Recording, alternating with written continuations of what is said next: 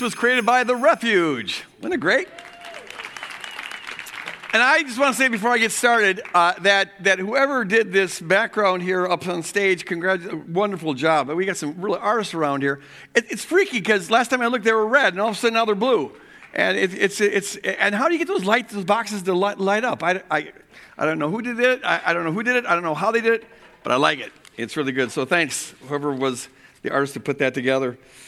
And let me just say one last time that this, you don't want to miss a tap event. I mean, it's happening. It's, not just fun, it's so, so kingdom. Honestly, it's, I, I go whenever I can, Monday nights and, and Fridays, and it's, it's one of the most kingdom things I've ever seen. And I encourage you to, to, to if you can at all get out to, to this party, come and join us. And, uh, celebrate the kingdom. There's also, read the bulletin, there's a lot of really good service opportunities, especially for families that, that we have at the church here. Uh, making blankets for the poor, putting, putting together some, some uh, uh, uh bags of, of, of necessities for folks on the street. Just read it and get out to as many as you can because that's what the kingdom is all about. I want to give a thanks to Dave uh, Morrow and Dan Kent in the last two weeks who did an outstanding job preaching. Were they not? We've got some crackerjack teachers around here, and they, they are just such a blessing. I feel really honored that, that, that we have this. And we are officially awarding 46 righteousness points for braving the snow and coming out and being part of this. Yes, that's right. So put that in your, your heavenly bank account as a little extra cushion there. All right. So we're, we're starting this new series this, uh, t- t- this morning um, called More Than a Name. And our campaign is called Because of the Name. So you're seeing a theme here. And we're going to be looking at uh, the names of, of, of, Christ that are given in a prophecy in the Old Testament, Isaiah chapter 9. And we'll spend the, the next four weeks unpacking each of those names. Um, and, and today we're going to be focusing on this, the name Wonderful Counselor. But I'll tell you up front that uh, most of this message will be, uh, I'll, I'll, get to Wonderful Counselor at the end of the message, towards the end of the message. I, I need to do some unpacking of the kind of the background of Isaiah 9 since I'm going to be preaching on it for the next four weeks. I also want to discuss uh, the nature of prophecy because there's a lot of misunderstanding around that. So there's going to be some teaching that goes into this, and then we'll finally get to the, this, this uh, teaching that, that he is the Wonderful Counselor. So here's the background. Um, oh, and, and as we're going through this, uh, we've encouraged you to invite friends because around this time of year, people tend to think about God and Jesus a little more than usual, and they're more inclined to go to church than usual. So we thought as part of this series, it'd be good to not just kind of unpack Christmas themes, but give, give some teaching about why we should think this is true. Why I think this is true. That's, so there's an apologetic sort of angle on all of this, and that's why we're encouraging you to invite, invite your friends. Uh, each message, we'll have some apologetic element. So the background on Isaiah 9 is this. Um, what makes it's a prophecy about a coming king who's going to change the world, going to permanently bring about some peace. Now, what's interesting about this, first point I want to make in this is that it's curious that, that we'd have a prophecy about a king, a future king who's going to transform the world, when God never wanted there to be kings in the first place. God didn't want Israel to have a king. Uh, God wanted Israel to model to the rest of the world what it looks like for a people to trust God enough to be their king that they don't need to lean on other human kings. In God's design, human beings were never supposed to rule other human beings. We're supposed to rule the earth and the animal kingdom and serve one another in terms of our giftedness, but there's no hierarchy of power. That comes as a result of the fall. And so God was hoping the Israelites would model this for the rest of the world, but they were incapable of mustering up that much faith. Uh, it, they, could, they, they, could follow God as king as long as there were some really trustworthy prophets there and, and they felt secure, and as long as there weren't too many other threats coming at them from the outside. But around that 7th, 8th century, uh, Assyria starts to get eyes on taking over uh, Israel, and, and there's all sorts of threatening powers coming. And so the people go to Samuel, the prophet, the prophet judge, and, and they say, We want a king, we need a king. Um, we want to be like all the other nations. We want a king who can lead us and be strategic and military and, and, and, and, and be victory in war, victorious in war. We want a human king. And this grieved the heart of God. You read about it in 1 Samuel 8. God was grieved and aggravated by this. He tells Samuel, They haven't rejected you as a prophet, they've rejected me as a king. Which tells you that that to the degree that we have our trust and our security anchored in any human king or any human leader authority, um, to that degree, we're, we're not trusting in God as our authority and as our leader. The Israelites chose a human king and therefore had rejected God. Now, the Lord said to them, You guys, if you do this, it's not going to go well. It, it, never goes well. It's, it's a, you're participating in a system that is predicated on mistrust towards God, and it can't go well. Now, that's my explanatory, that's not in the text itself, that's me explaining the text, but, but you get the point. It, it, it's it's going to go bad, but they insist, we want a king, we want a king, we want a king. So God says, fine. It's not going to go well, but if, if you want a king, well, then I will give you a king. And so they, they get this king. And, and, and, and what you need to know is that this is a major accommodation on God's part. God's acquiescing to the fallen, unfaithful demands of his people. If this is where you're at right now, then fine, we'll play your game, the Lord is saying. But this is a major accommodation. It's especially significant because throughout the ancient Near Eastern world where the Israelites were located, uh, the assumption on the part of everybody is that the king is at the center of everything. In all these other pagan countries, the king was understood to be closer to God than everybody else, and the king was uh, chosen by God. The king was, was uh, mediated the presence of God to the people and the will of God to the people. Everyone assumed that the king was called Son of God. He's the only one that was called Son of God. Uh, and, and they assumed that the king, the fate of the nation hangs on, on, on this king's relationship with God.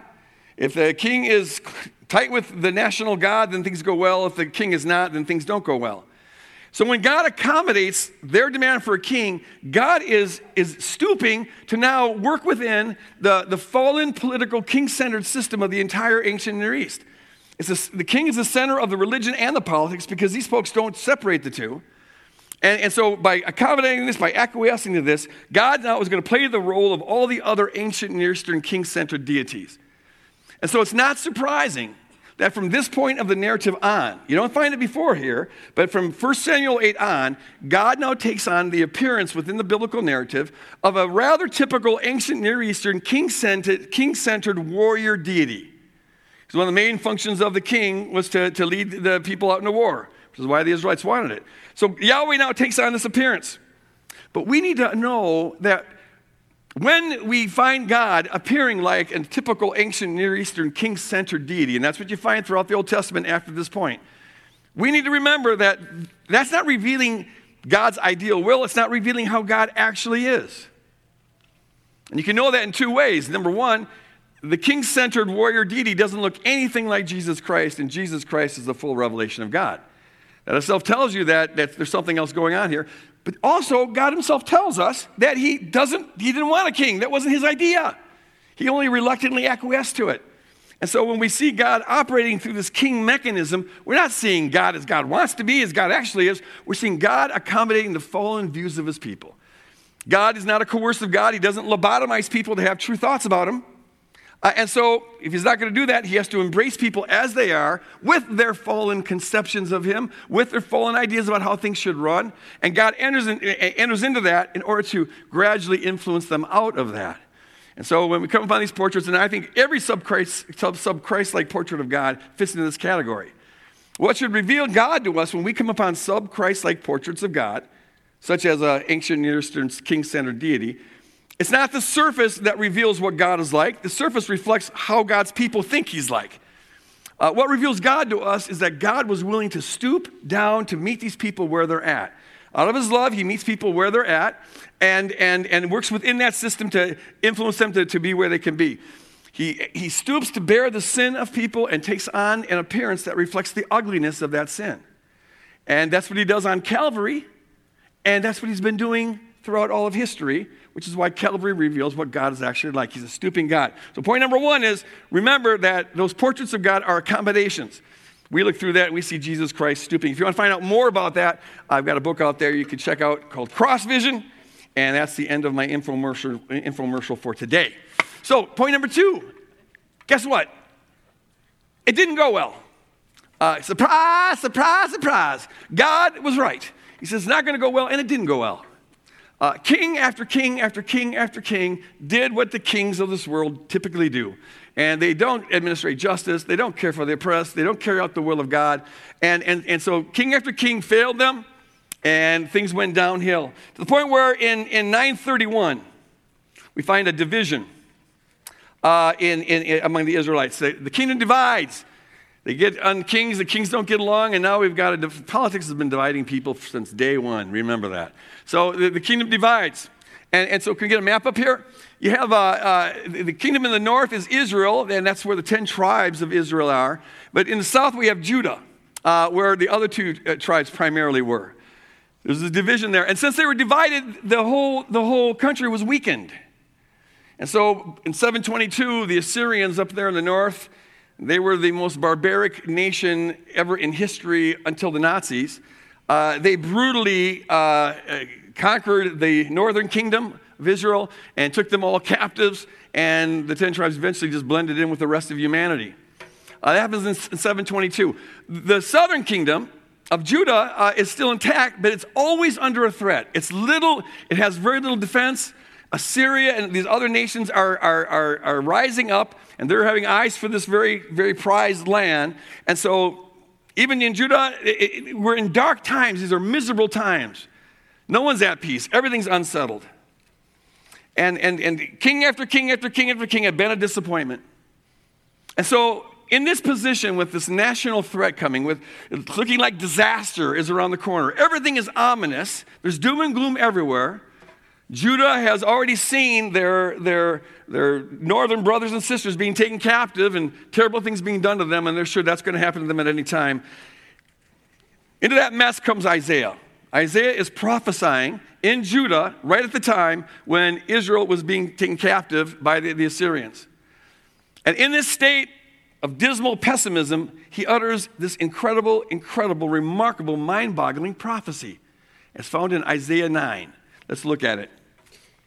He says, For a child has been born to us, and a son is given to us. Authority rests upon his shoulders. And he is named Wonderful Counselor. And by, by the word, we tend to use names as tags. My name's Greg, but it doesn't tell you anything about me. Whereas in Hebraic thought, name reflected your character uh, or your calling. And so to say his name will be called, it doesn't mean that these are names alongside Jesus. This is the character of Jesus, all right? He shall be called Wonderful Counselor, Mighty God, Everlasting Father, Prince of Peace. His authority shall grow continually, and there shall be endless peace for the throne of David and his kingdom. And he will establish and uphold it with justice and with righteousness from this time forward and forevermore. All right. Question number one is who is Isaiah referring to? Now, we easily look back on that, we see Jesus. But biblical scholars, when, when, when, they, when they're reading passages, they, they ask the question what would the original audience have understood? And they didn't know about Jesus. This is being written 750 years or so before Jesus was ever born. And so scholars ask, who is he referring to here? Who is Isaiah thinking of? And most of the scholars believe it was Hezekiah. He's referring to Hezekiah, who had just been born. And Hezekiah was a godly king by comparison. Uh, and so they, they think that this was a prophecy about Hezekiah. Now, here's the thing. Um, some of the things could be said about Hezekiah, like he's a wise counselor, that would fit Hezekiah. But would Isaiah really have said that Hezekiah, a newly born human king, is mighty God? Or would he say he's the everlasting father and Prince of Peace? It's a, it's a curious feature of biblical prophecy that uh, there's often an immediate reference to what the person is saying. In this case, it's Hezekiah. I think the scholars are right. He probably was thinking of Hezekiah. But the language that is used of that immediate reference, it, it goes beyond that immediate reference, where it, it, it, doesn't seem like it really apply there. It, points to the future. They're, they're, they're saying more than, than initially meets the eye. Yes, they're referring to this immediate reference, but they're also saying, maybe they're not even aware of it, but they speak beyond that. And so he calls Hezekiah mighty God, which you wouldn't think would be said by an Orthodox monotheistic Jew of another human being. But not only that, but Hezekiah didn't do what the prophecy says he's supposed to do. His authority didn't continue to expand. Hezekiah, his, his, he didn't establish peace forever. He didn't establish the throne of David forever. Uh, he was not the Prince of Peace. And so, so when, early, when the early Christians read this passage, they could see that this was not just about Hezekiah. Uh, they saw that this was about Jesus Christ because ultimately, It can only be said of Jesus Christ that he's the wise counselor. It can only be said of Jesus Christ that he's the mighty God. Only said of Jesus Christ that he's the everlasting Father or the everlasting provider and protector. Uh, he, he is the Prince of Peace. And so, yeah, I may have had immediate reference to Hezekiah, but ultimately this points uh, towards Jesus Christ. And um, he alone can fulfill it. So the early church drew this conclusion, and here's a point I want us to see that if you ever find yourself in times like Isaiah did, where things are pretty negative, if you find yourself in a situation, either personally or, or maybe it's your nation, where there are forces threatening you, uh, there are, are, are, it's looking like national disaster is coming, maybe there's division in the land. If you ever find yourself in a situation where it seems like eh, the leaders are just failing, they're either inept or, inept or they're corrupt, and, and everybody sees everyone else's uh, candidate as being, as being uh, corrupt and polluted, and, and, and no one's getting along, and no one's seeing eye to eye, and it seems like the country is becoming frayed, and, and trusted institutions are dying. If you're ever in a situation like that, I'm not saying we are or anything, but one could imagine. What, what the early church saw is you don't put your, your, your hope on the next Hezekiah. Uh, hopefully, the next Hezekiah, the next king, the next president, uh, the next official, whatever, will be better. Hopefully, they'll be good. Hopefully, they'll be wise. Maybe they'll bring a little more decency around. You know, that'd be nice. Maybe they'll do. Maybe there'll be some improvement. Praise God for that. But never forget that it's not going to go well. It's not going to go well. Best case scenario is that it doesn't go well. Uh, the worst case scenario is that it falls apart completely and you have a failed state and then you have mayhem and bloodshed everywhere. So praise God when it doesn't go well because that means at least it's going. Hallelujah. But yeah, don't put your next hope in the, uh, don't put your hope in the next Hezekiah. Because he may be wise, smart, and good, but there's no Hezekiah. There's no human king, no human prince, no, no, no human dictator, no human uh, president that's going to bring about lasting peace forever. There's no human president or king, queen, or whatever that's going to bring a cessation to all conflict and all wars. There's no pre- human president who's going to establish the throne of David forever. There's no human king, no human system is going to transform the world. The best they can do is it's not going well. We should give praise when we, we see it's not going well because at least it's still going. But see, what it means is that as we head into this next election, folks, and, and, and this is me guessing here, I'm not a prophet, but it's not going to be pretty. It's ugly now. It could very well get uglier. Um, it could be unprecedented. And as we head into this, there is a lot of ominous thinking in the air, a lot of toxicity in the air. It seems like things are, you know, a lot of things are coming undone. It's like, what's going to be happening to America here? Who knows? But as we head into this kind of a situation here, we have all of our opinions, you know, is, and I don't want any boos or catcalls or hollers or yays, okay? But I'm just going to lay this out. Some people here probably are really, you know, thinking that Pete Buttigieg will be the guy. He's really, really smart. Uh, others here maybe are fond of, of, of Kamala Harris because, man, she's so feisty. I just, she's got such grit. You just get feisty. Uh, of course, we've got our own Amy Klobuchar up there. Uh, you know, uh, wouldn't it be great to have a Minnesotan in the, uh, in, in, the White House? Uh, and she's so commonsensical and brass tacks, just like, you know, and no, only, she's only got 3%, so chances are against her, but still one can hope. So some, we, some, we have some Trump fans probably. We've got some uh, Joe Biden fans here, maybe some Bernie Sanders fans. Fine. Have your opinion, right? Uh, and, and, we ought to be able to talk about this stuff. You know, we ought to be able to talk about these things as naturally and as calmly as we would talk about a French election if we were ambassadors from America over in France.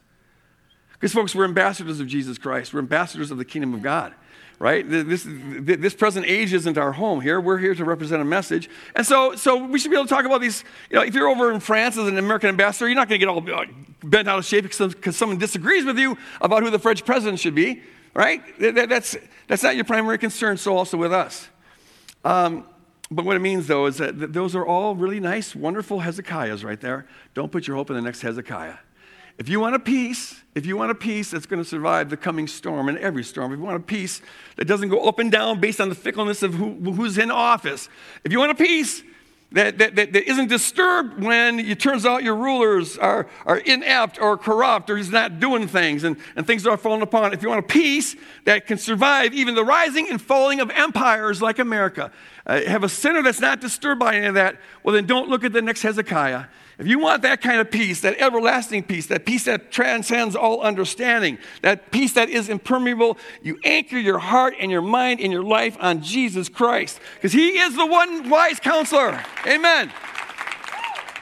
He's the only one who can be said to be the, the, the, wonderful counselor and the everlasting Father and the Prince of Peace and the mighty God. He's the Savior of the world. He's the Word of God, the revealer of God, the Creator. Hallelujah. Emmanuel, God with us. He is all those things, the first and the last. And, and so put all your eggs in that basket, all your hope on Him. Isaiah, in, uh, in, in uh, this just, this came to me. I haven't mentioned the other services.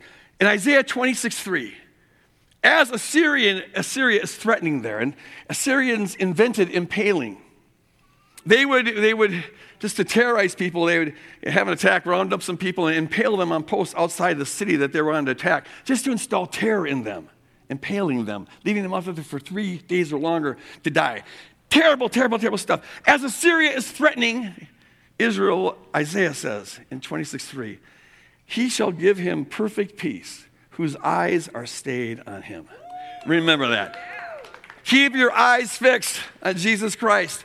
Have a, don't get caught up in the mayhem, the turmoil, the, the, the, the, the venom. It, it's, don't let yourself be caught up in that. You keep your eyes fixed. It's not that we don't, don't care about any of this, because there are consequences for this. I mean, it can not go well or it can go actually really terrible. So there's a difference there. Uh, but, but, but, but that's, not, that's not where our heart is. That's not where our hope is. Uh, that's not where our heart is going to be anchored. Our eyes are fixed on Him. Which leads to this third point I want to give about prophecy. Some of the things, you know, there's like 300 different things in the, in the, in the Gospels that Jesus is said to have fulfilled. And some of them are actual predictions that Jesus fulfilled. I think Isaiah 9 is an example of that but most of them aren't. I, I, I, here's something that I, probably many of us haven't heard before. Um, but if you get this, it's going to solve you from some unnecessary quagmires. Uh, I was uh, evangelizing when I was a senior at, at the University of Minnesota. I was uh, trying to witness to this friend of mine who was a fellow philosophy major. And uh, at one point, and he was a very skeptical kind of guy, like a lot of philosophers are. And he, at one point, I said to him, Do you know that Jesus Christ fulfilled over 300 prophecies uh, in the New Testament, some of them giving uh, almost a thousand years before he was ever born? And my friend said, Get out of here. That never happened. So I just read Josh McDowell's Evidence That Demands a Verdict, and he has a page, a couple pages in there, where he just lists all the things that Jesus fulfilled and all the prophecies that he fulfilled. And there's over 300 of them. So I Xeroxed those pages and I gave them to this kid. I go, here's your proof. Next week, we had a Monday night class. So the next week, I, I went to class thinking maybe I'd meet my friend and he'd be going, I do believe, I do believe. The evidence is just incontrovertible. Didn't happen. Um, yeah, he goes, You got to be kidding me. Did you even look at those verses? Because I hadn't. I just was trusting Josh McDowell. I'll never do that again. Sorry, Josh. But you see, he, I hadn't checked it out. I just thought, this guy went and, and actually looked at the passages and said, There's nothing, these people aren't predicting anything. Uh, and so I went back and looked at the passages, and my friend was right. Uh, whatever they mean by Jesus fulfills this, they don't mean that, G- that this was predicted. I'll give you an example. In John 19, uh, Jesus is on the cross, and it says this that they gave, after this, when Jesus knew that all was finished, he's getting close to the end, he said, in order to fulfill Scripture, I am thirsty. A jar full of sour wine was standing there, so they put a sponge full of wine on a branch of hyssop and held it up to his mouth. Okay, so Jesus fulfilled this. Now, let's look at the passage that he's referring to. And there's only one passage in the Old Testament that could possibly fit. And even that one doesn't fit very well. Here's what it says in Psalm 69 They gave me poison for food, and for my thirst, they gave me vinegar to drink. Now, is this verse predicting anything? Note, first of all, that we're talking about vinegar, not sour wine, but let's not worry about that difference, all right? Um, is this predicting that Jesus is going to be giving given vinegar uh, while he's on the cross? And the answer is no, it's not predicting anything. It's, this is just simply uh, the psalmist, maybe it's David, who's complaining. Uh, he's complaining about how his friends, his supposed friends, are treating him. And he says, They gave me poison for food and vinegar for water. That's not predicting anything. But if you think it's a prediction, then tell me why Jesus had to have been given, given uh, uh, vinegar for water because that was supposedly predicted. But why wasn't he ever poisoned? Why didn't anyone try to poison him? And if this is predictive, how come people aren't wondering, gosh, where did Jesus, why didn't Jesus fulfill the first part of that prophecy? See, the reality is, it's not predictive at all. Uh, in fact, in, in Psalm 69, this author says a lot of things about himself, and none of it applies to Jesus. For example, he says, uh, uh, I was falsely accused of stealing. That never happened to Jesus. He says, I'm estranged from my mother. That never happened. My kindred won't have anything to do with me. That didn't happen. Oh, well, I guess it kind of did, but uh, it's not predicting anything. Uh, he says that, that uh, uh, people gossip about him, and he confesses that he's a sinner who may have given unbelievers cause not to believe in Yahweh. I don't think that applies to Jesus. So here we have all this stuff that doesn't apply to Jesus, not caught stealing, whatever. But he utters, they gave me vinegar for water, and all of a sudden that's predictive? Come on. See, here's what's going on. John knows this, like all the New Testament authors, he knows the Old Testament very, very well. It turns out that this guard, kind of as an act of cruelty, gave Jesus this sour wine for, to, to drink. John sees this and he remembers that passage about David being given uh, uh, vinegar for water, and he sees a parallel there. So he takes this verse and he retrofits it into Psalm 69. It's a retrofit. And see, here's the thing. Sometimes, on occasion, when they say this is fulfilled, they mean this was predicted. But most of the time, the vast majority, so far as I can determine, of those 300 fulfilled prophecies, there are maybe 12 that are predictive. Three of them are kind of ambiguous. So I think we're dealing with nine solid predictions. But those nine solid predictions are really, really cool, all right? Um, so what, they, what the New Testament authors mean when they say fulfilled is often not that this was predicted, but that this, this event fills out the meaning of, of a passage.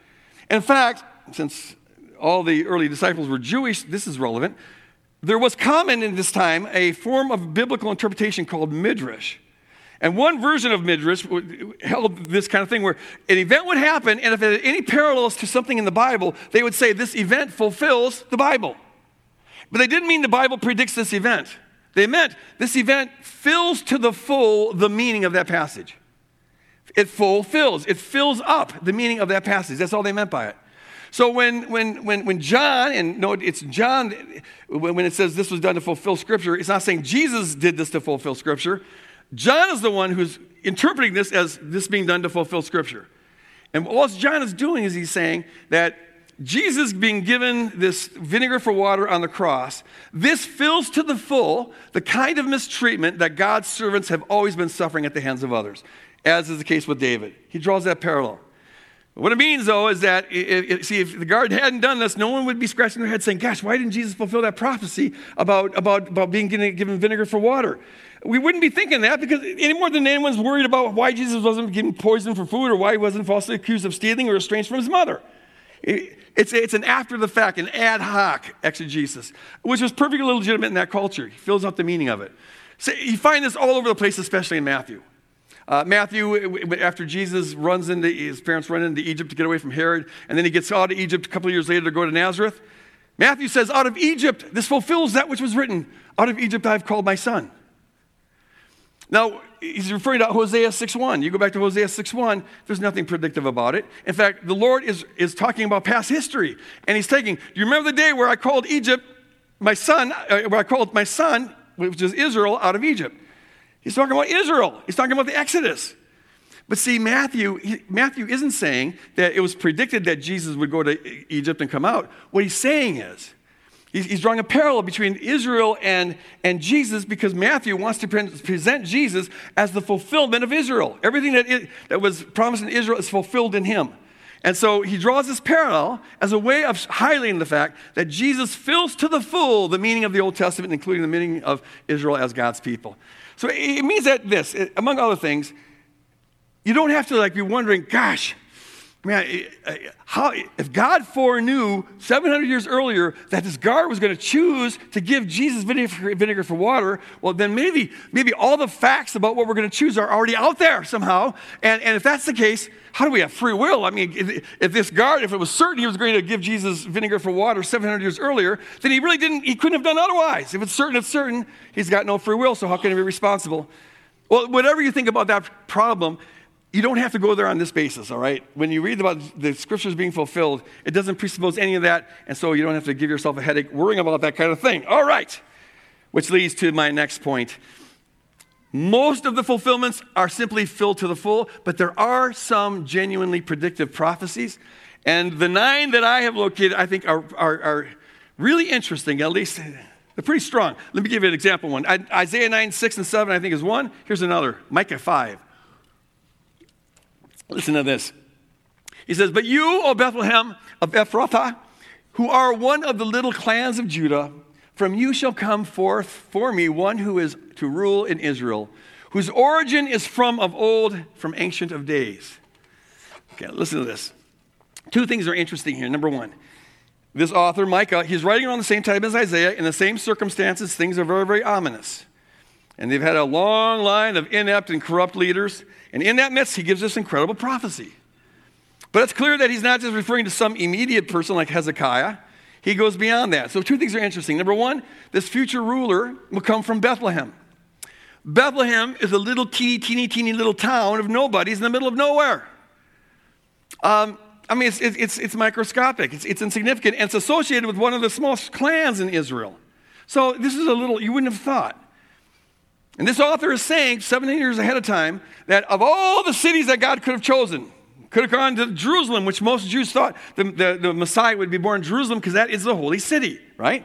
Uh, but he bypasses Jerusalem. He doesn't even go to a respectable seaport like, like, like Joppa. Instead, he picks this little, little tiny little town in the middle of nowhere. It'd be like if I were to say, hey, uh, when, when the Lord returns, he's going to come to, wait for it, wait for it, Garden City, Minnesota. Half of you, or know, probably most of the pod listeners, are thinking, Where, where's Garden City? Well, it's, it's, it's, a, it's, a, it's a little town of about 260 people, about six miles north of, uh, south of Mankato. I actually preached down there one time. A little tiny little farm community. And you go, why would God become incarnate in a little farm community that no one knows about. Well, that's my point. So the question you got to ask yourself is this if you're here and you're not a convinced believer, think about this question How did Micah, 700 years ahead of time, pick out a town that would seem to be the most random town imaginable and identify that as the birthplace of the Savior? Uh, that's a pretty good guess if you, if you ask me. One idea is that maybe he was speaking under the inspiration of the Holy Spirit. That would kind of explain things. But if you're not going to go with that explanation, what's your explanation? Maybe you'd think that, well, the prophecy was there, and, and so maybe the gospel authors just made up that he was born in Bethlehem so to make it look like he fulfilled the prophecy. That's possible. But is it really very likely? Because these people were willing to lay their life on the line and die for their message, and people don't usually die for a lie, something they know to be a lie. But not only that, listen to this. Uh, despite the fact that we have this prophecy about Micah, uh, 5 2, despite that, um, no one was looking for, no, no one identified that as a specific messianic prophecy until after Jesus had come. It, it, it, just hadn't stood out. And note also this in Micah 5, the, he'll come from Bethlehem. A random little town, but even though his origin is in Bethlehem, the author says actually his origin is of Ancient of Days. Now that's interesting. The, the, the, the idiom actually just means uh, unimaginably ancient, unimaginably old, indefinitely old, going on and on and on. And it came to be used as a title of God or a title of divinity. Daniel uses it, the Ancient of Days, oh, Ancient of Days. So this author, seems that what's going on here is this author, as well as Isaiah, they're getting a glimpse of something. Hebrews tells us that the Old Testament authors got glimpses of the truth. We've got the full truth in Christ, but they got glimpses. And one of the things they got a glimpse of, I think, was that the, this future ruler who's coming will not only be a human who is born at a particular place and time, though he will be a human, yet his actual origins, his actual being goes back un, in, unimaginably in the past. He is, in fact, divine. But this is what we also find in Isaiah. A son will be given, that's a human Isaiah says, the Son will be given, but he will be called not just Wonderful Counselor, but Mighty God, the Everlasting Father. He's human, but he's going beyond that. He's more than human. And this is what we find in the New Testament. Uh, Jesus is portrayed as being fully human. Fully human. He, he's born, he grows, he has to learn, he's tempted like we are. In every respect, he's just like we are 100% pure grade human. But the New Testament also presents Jesus as 100% pure grade God. Uh, they, they worship Jesus, and, and, and all these early disciples are all Jewish, and they know that you only worship God, yet they worship Jesus. That you only pray to God, yet they pray to Jesus. God's the creator, yet they call Jesus the creator. Uh, in fact, they just use the word, word God. Paul says he's God overall, blessed forever. They call him Lord. And, and yet, every monotheistic Jew knows that only Yahweh is to be called Lord. So, another question you need to ask yourself if you're here and you're not a convinced follower of Jesus, but maybe you want to ask it even if you are a convinced follower of Jesus because it'll convince you more. But think about this. Um, what must Jesus have done to convince his fellow human disciples that he was God? What must have gone on? Now, you need to know that these disciples are all first century Palestinian Orthodox Jews.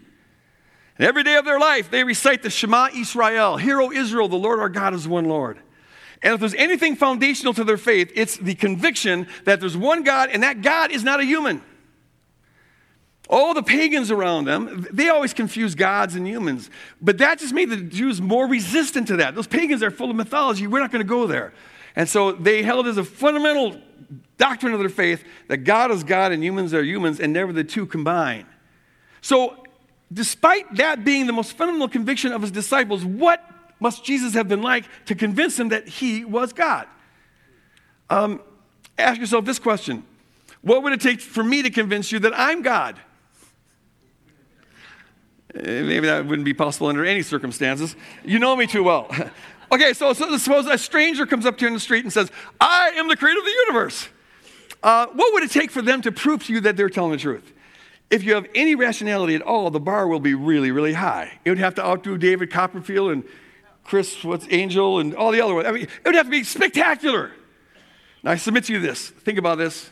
However high that bar is for you, whatever it would take to convince you that a man, a human, fellow human being was God, the bar was much higher for these first century monotheistic Jews. Unless you're an Orthodox Jew, these first century Jews who became Jesus' disciples, they were far more entrenched and committed to strict monotheism than any, any of us goyim, us non Jews, could ever be.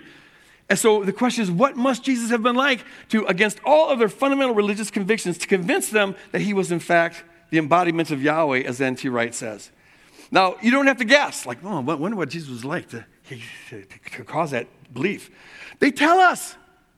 Read the Gospels. They say, look, he went around, he made divine claims for himself. And then he demonstrated his divine claim with the authority that he spoke with. And he left the reputation. He lived a life that he was sinless. Hardly any of us, I don't think, are going to die with that reputation. Oh, he was a sinless human being. No, but Jesus died with that reputation. And they say that he lived this exemplar life, but even more importantly, he did these miracles and he delivered people from demons. And most important of all, when he was crucified, three days later, he rose from the dead. That's what convinced these people against their most fundamental religious convictions, convinced them that this guy was, in fact, the embodiment of Yahweh on earth. Now, here's the thing I would think it would take something that spectacular, as spectacular as the Jesus that we find in, in, in the Gospels. It would take that to, to convince his Jewish disciples that he is, in fact, the embodiment of Yahweh. But if you don't believe that they were telling the truth, or you don't believe that Jesus is as he said they were, then I ask you, how would you explain their faith? How do you explain the fact that they believe, that they're willing to die for this belief, you add that combine with the fact that prophets gave details about this hundreds of years before it finally happened. How do you explain all of that? And from where I'm sitting, I'll just say this. As I've looked at this over and over again, I come to the conclusion that the only reasonable explanation is that these disciples believe for the reasons they say they believe. They, you can imagine that they're lying about the whole thing, but why would these people go out and preach this gospel to the world, watch their kids get fed to lions before they themselves get fed to lions, and they're doing it for a lie? People don't do that. No, uh, they sincerely believe that they're telling the truth. They say they witness these things. You have to decide whether you're going to believe them or not. And I just find that I don't have a good explanation for their faith and their willingness to die for it unless I assume that they were telling the truth.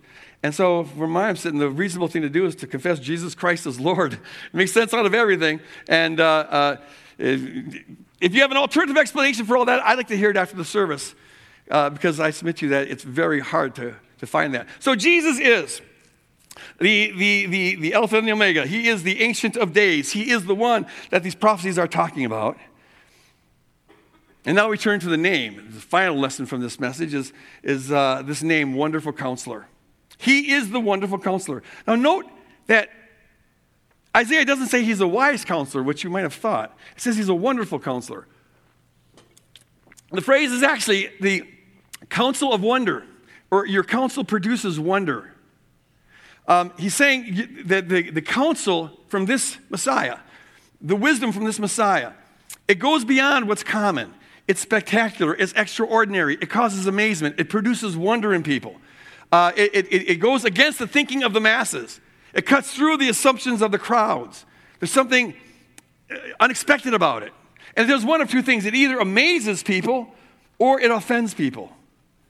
Uh, but one thing it doesn't do is leave people the same. Uh, it's, not, it's not common sense, it goes beyond that. And Jesus had this kind of authority, this kind of wisdom. So, for example, in, in Luke 4, we read this. Jesus was preaching to his hometown, and, and it says that they were astonished at his teaching because he spoke with authority. That word astonished, by the way, uh, it can be used in a positive way, like, wow, that's spectacular, or it can be used in a negative way, like, that's shockingly offensive. And it's not clear what it should mean in this passage and in several others. Uh, this translation, the, the NRSV, says uh, that they were amazed. But I, I submit to you, if you look at how the crowd actually responds to Jesus, it should be translated they were shocked or maybe even horrified at his teachings because they, they tried to kill him. His hometown tried to kill him. That doesn't sound like a bunch of people who are just like, wow, that guy's so wise, let's kill him. No, it's like, this guy is offensive. Because, see, when you, when, when you have a wisdom that goes against the status quo and goes against the thinking of the masses, those who are entrusted with the status quo, with guarding the status quo because they benefit from the status quo, they'll get irate.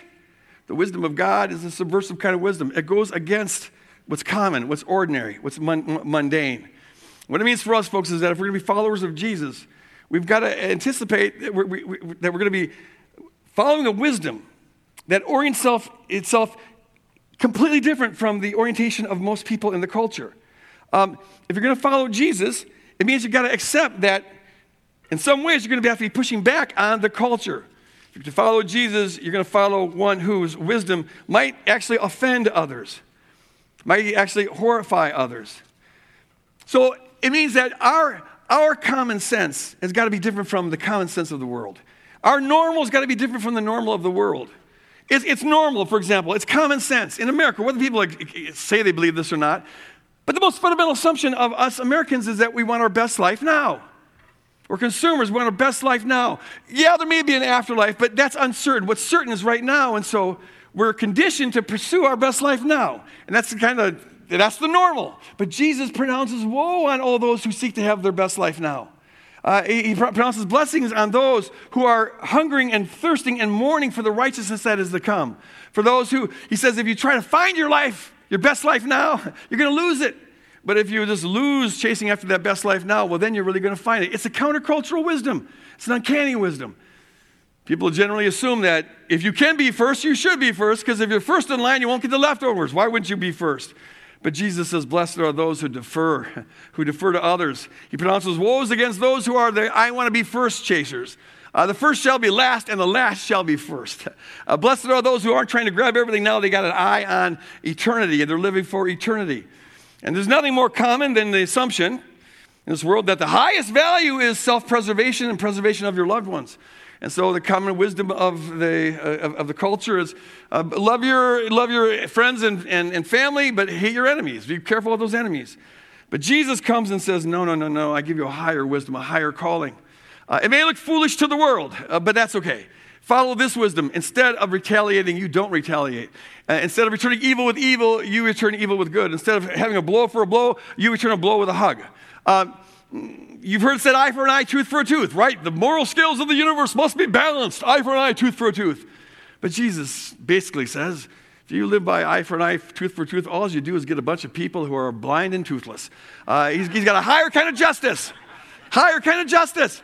Here's what's just the justice of God. He says, Love your enemies. Do good to those who despitefully use you. Pray for those who are opposing you. Whatever nastiness they drill, drill your way, respond by being equally aggressive in a positive way. Uh, don't match them, uh, rather transcend them. Be above that. Love your enemies. Follow my example, he says. And his example is Calvary, where he could have used the power available to him to easily defend himself and crush his enemies, but instead he chooses to die at the hands of his enemies out of love for his enemies. And then he says, Go and do likewise. And folks, see, this is costly, but it is wise. It's countercultural. It doesn't make it doesn't jive well with our common common sense, but it is wise. It's wise because in the end, only that which is compatible with the character of God enters into the kingdom of heaven. And the cross reveals the character of God. uh, every, when, when, when God's kingdom is fully established, everything will be defined by the perfect love of God, and everything inconsistent with that will be burned up. And so it's wise for us to be burning up that stuff now. Turn it away. If it's not consistent with the character of God, be shedding it off. What Paul says when he says, uh, uh, put, on your, put off that old self and put on that new self that's being renewed in Christ Jesus. That's, that, that's the goal, conformity with Christ. It's wise because this is the only way to keep from being defined by your enemy. The person who's against you, if you respond in kind, now they are defining you. They're, they're functionally Lord of your life. Anyone who defines you in a given moment is your Lord. And you empower enemies to define you when you let them produce hatred in you and anger in you. And, and see, now you become like them. And when you respond the way your enemy was towards you, evil with evil, you just lock that in for them and you make it permanent here. The wise thing, Jesus says, is, is to, to rather live in a way where you're uh, you, don't respond in kind. You don't match. Uh, you're not defined by your enemy. Uh, you're defined by your heavenly Father. And that's why Jesus says, live in love, or uh, love your enemies, that you may be children of your Father in heaven. You reflect the character of the Father when we respond with kindness and gentleness and humility and love, even when we have to suffer for it. That's the wisdom of God.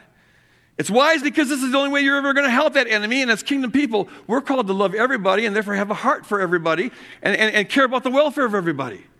If you respond to that enemy, however justified you might be by world standards, if you respond in kind, you lock them into that stance. You just justified in their mind what they're doing to you. And so you've just ensured that they'll be your enemy henceforth.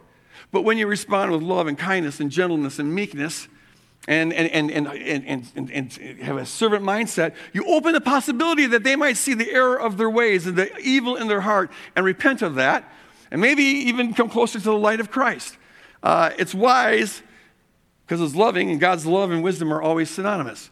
And finally, it's wise to live this way because this is the way that overcomes in the end. And this is the way that's victorious. Uh, that's what the resurrection is all about. This way of living, though it may cost you your life on this end, it is alone what leads to eternal life. And in the end, everything that's contrary to the character of God, as I said, will be burned up and done away with. So here's the thing, folks the natural thing, the easy thing is to conform. Most people conform to whatever the normal of their culture is. In fact, it comes natural to us. There's a lot of evidence now that human beings are born imitators. We imitate all the time. And, and uh, which is, if you want to live counterculturally, you've got to have countercultural friends around you to mirror this. Otherwise, we are naturally going to acclimate to the culture around us. The easy thing is to just say their normal is my normal, but kingdom people, we've got to have a new normal, right? We've got to have a distinctive, beautiful kingdom normal. Yeah, it's normal to try to grab your best life now, normal by world standards, but the wisdom of God says no. In the kingdom, your normal is you live with a view towards eternity. Uh, you don't need to grab after your mansion right now, you got one coming, you know? So, so you can let that go. Live in a long narrative, not a short narrative. And the wisdom of the, the culture says if you possess stuff, well, that's yours. You can do whatever you want. That's just common sense. But in the kingdom, that's not our normal. We know that we don't possess anything. Jesus says if you, if you own any possessions, you can't be my disciples. Luke, Luke, Luke 13. And so we have stuff here, but we offer it up to God. And we realize that it all belongs to Him and we are just His stewards. So to get started, I'll end with this. To get started, I'll end with that. Isn't it cute? I'm so clever sometimes. I just amaze myself. It's, it's really quite spectacular. So to begin, I'd like to end. Um, here's the thing, folks. So, so we do this every Christmas. The normal thing at Christmas is to celebrate you and your loved ones, right? We, we, most people live in a closed circle, family and friends. That's all I care about. Why should I care about other things? Family and friends. I, I have a closed circle. Maybe once in a while you go out and do a good deed, but basically your life is enclosed. We're not to have that kind of life. We're to always be having an eye towards the hurting, to the outsider, the marginalized, the oppressed, uh, the ones who are the victims of injustice. Wherever we can show the love of God, we want to show the love of God. And that means we have to have a radar that's much more expansive than what is normal in the culture. And so when we celebrate Christmas, the birthday of Jesus, we don't want to do it in the normal American way. We want to do it in the normal kingdom way. And that's why we're having this campaign. We put it out there. Um, I did this, I found this out this week. The average American household will spend $1,576 on Christmas. 30% of them will go into five months of debt to do that. And all the research shows that most of that giving is, is obligatory giving. It's giving not because the person needs it or that you particularly want to give it, it's that you're supposed to do it. Why? Because it's normal. And you'll be unusual if you don't do that. Can we develop a different kind of normal? Just, we just encourage you to take your budget, submit it to the Lord, and say, Lord, what is your normal? What would you have me to live off of and spend with my family and friends? And how would you have me invested in others? And we as a church here have an opportunity to make a dent into homelessness and to help out underprivileged families with daycare. And so let's just take some of what we're going to spend on ourselves and, under God's direction, following the Holy Spirit, invest it into others. That's the normal of the kingdom. That's the wisdom of the kingdom. That's the love of the kingdom. And that's what we are all about. Somebody say amen. Amen. amen. Would you stand? I'd like to ask the prayer teams to come forward here. Um, hopefully, the prayer teams made it out in the middle of this blizzard that we're having. Two inches, and everyone's like, oh, I got to stay home. Oh, yeah. Anyways, um, uh, so come up here if you have any need that could use prayer. Or if you're here this morning and uh, you're not a committed follower of Jesus, but maybe something I said has intrigued you, uh, you want to talk about it more, come up here and talk with these folks. They'd love to explain that to you. So as we leave here, can we, be, can we do it as a people who are committed to living in a countercultural wisdom and uh, uh, being willing to create a, a, new kingdom normal? And if you're in agreement with that, say amen and go out and love your neighbors. Amen. amen. God bless.